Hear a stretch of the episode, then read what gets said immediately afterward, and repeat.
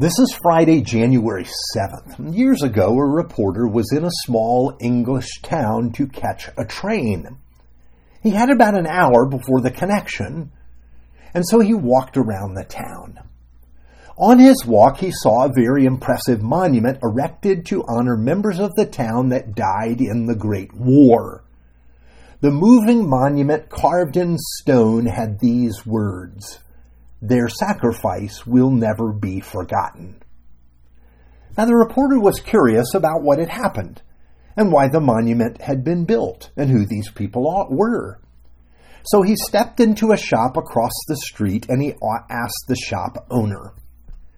The shop owner had no idea what the monument was about, nor anything about the people honored there. So the reporter continued down the street and he found no one he spoke with had any knowledge of it. Their sacrifice will never be forgotten. But it had been forgotten.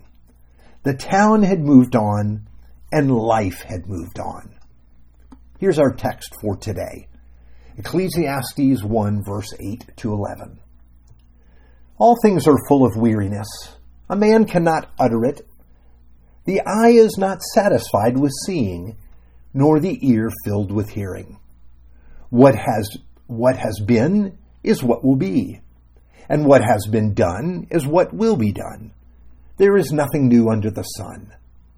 Is there a thing of which it is said, See, this is new? It has already been in the ages before us. There is no remembrance of former things, nor will any remembrance of latter things yet be among those who come after.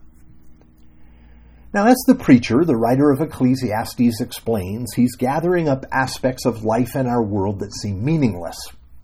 Now, first, he notices that as much as there is to see, well, we never reach the end of seeing. We can't, for example, reach the end of the internet. Or how many shows and programs are you going to watch? And yet, at the same time, he says, there's nothing new under the sun. Now, at the time he wrote this book, there were no cell phones, no Velcro, no duct tape. Let me say, he was really missing out. There were no movie theaters or jet airplanes, so how can he say there's nothing new under the sun? Now, he's not saying that nothing new has been or will be invented.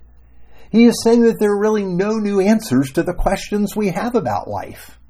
Yes, we have electric cars, but we continue to live with depression and anxiety. We have laptop computers, but we lack answers. This is the reality of our world. While we might point to immense technological progress, human relations have not improved in any substantial way. While medical science has advanced immensely, human beings are as dialed into addiction as ever. so you can see what the writer says, why he says what he does.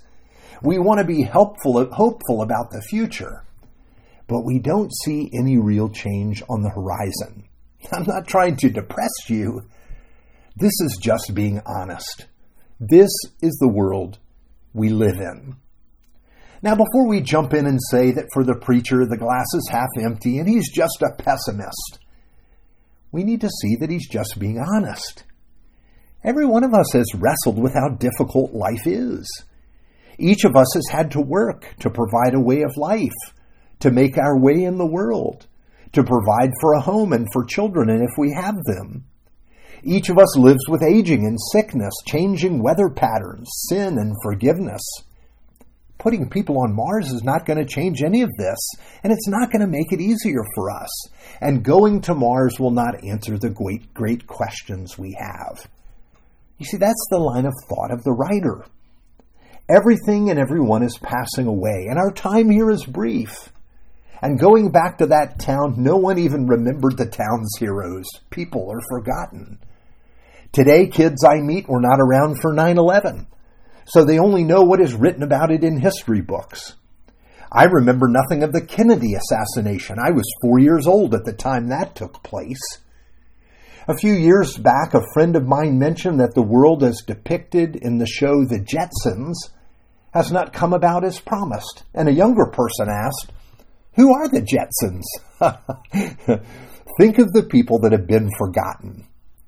Here's what our text basically says about this There is no remembrance of former things, nor will there be any remembrance of latter things yet to be among those who come after. Recently, Sandy and I walked a cemetery and noticed how many of the old headstones had been eroded over time, and now even the names etched in stone could no longer be read. They'd faded away. In truth, there is almost no trace on earth of nearly every person that has ever lived. This is the world we live in. And honesty about this will enable us to see the bright light that came into the world when Jesus was born. Indeed, the light that gives life to every man has come into the world. Hope was born. And it's because of his sacrifice and his life that we have hope that our life matters and that we will not be forgotten. You can begin to see why Jesus is the hero of our story when you become honest about the story we find ourselves in. Let's pray. Lord God, we're so, we like to fast forward through the painful parts of movies, the parts we don't like. But we can't do that with our lives.